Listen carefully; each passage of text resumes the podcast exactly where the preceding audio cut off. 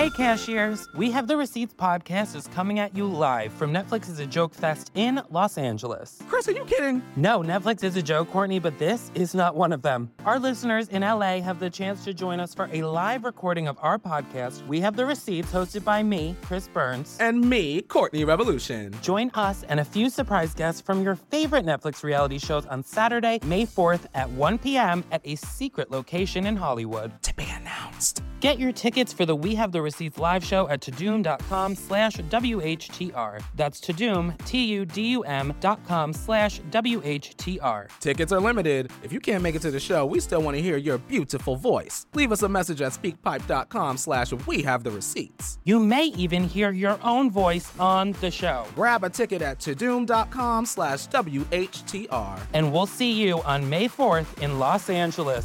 Bye, cashiers.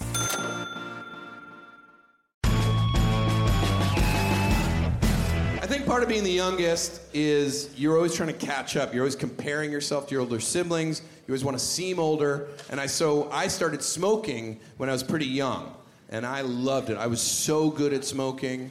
I could blow rings. I could do everything cool about smoking. I could blow rings. But I was like, I gotta quit, but I can't, because I felt sexy when I smoked. I felt like a Jake, you know what I mean? Like, I'd be like... It's like, I'm not an asshole, I'm just shy. That was never my game. I was like, I like you! No games! We'll dance, we'll laugh. Your parents will find me charming!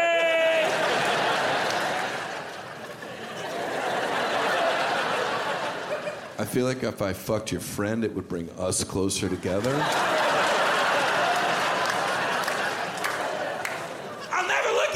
Girl, I'll pop my eyeballs out for you.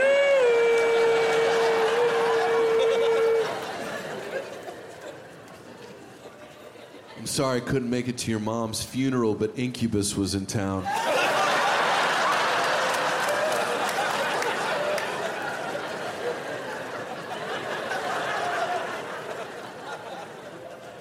was like, I gotta quit smoking. I felt so weak, you know. I tried going cold turkey, but then I just ate the turkey. I'm a naughty little pun boy.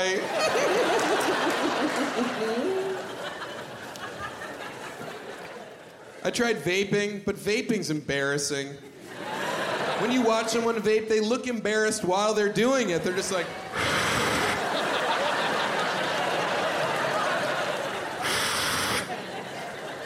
Bro, we see you sucking on that little robot dick.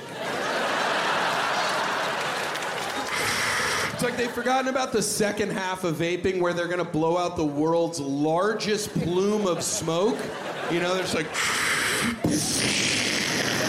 And you're like, wow, is that boy with a neck tattoo a dragon that breathes hazelnut? But I was desperate to quit. I couldn't figure it out, and so I finally went and I got hypnotized. Fuck all of you. Okay? I went to a weird man's garage in Malibu. You know those beach town men that are so tan, they're like the color of a beautiful basketball?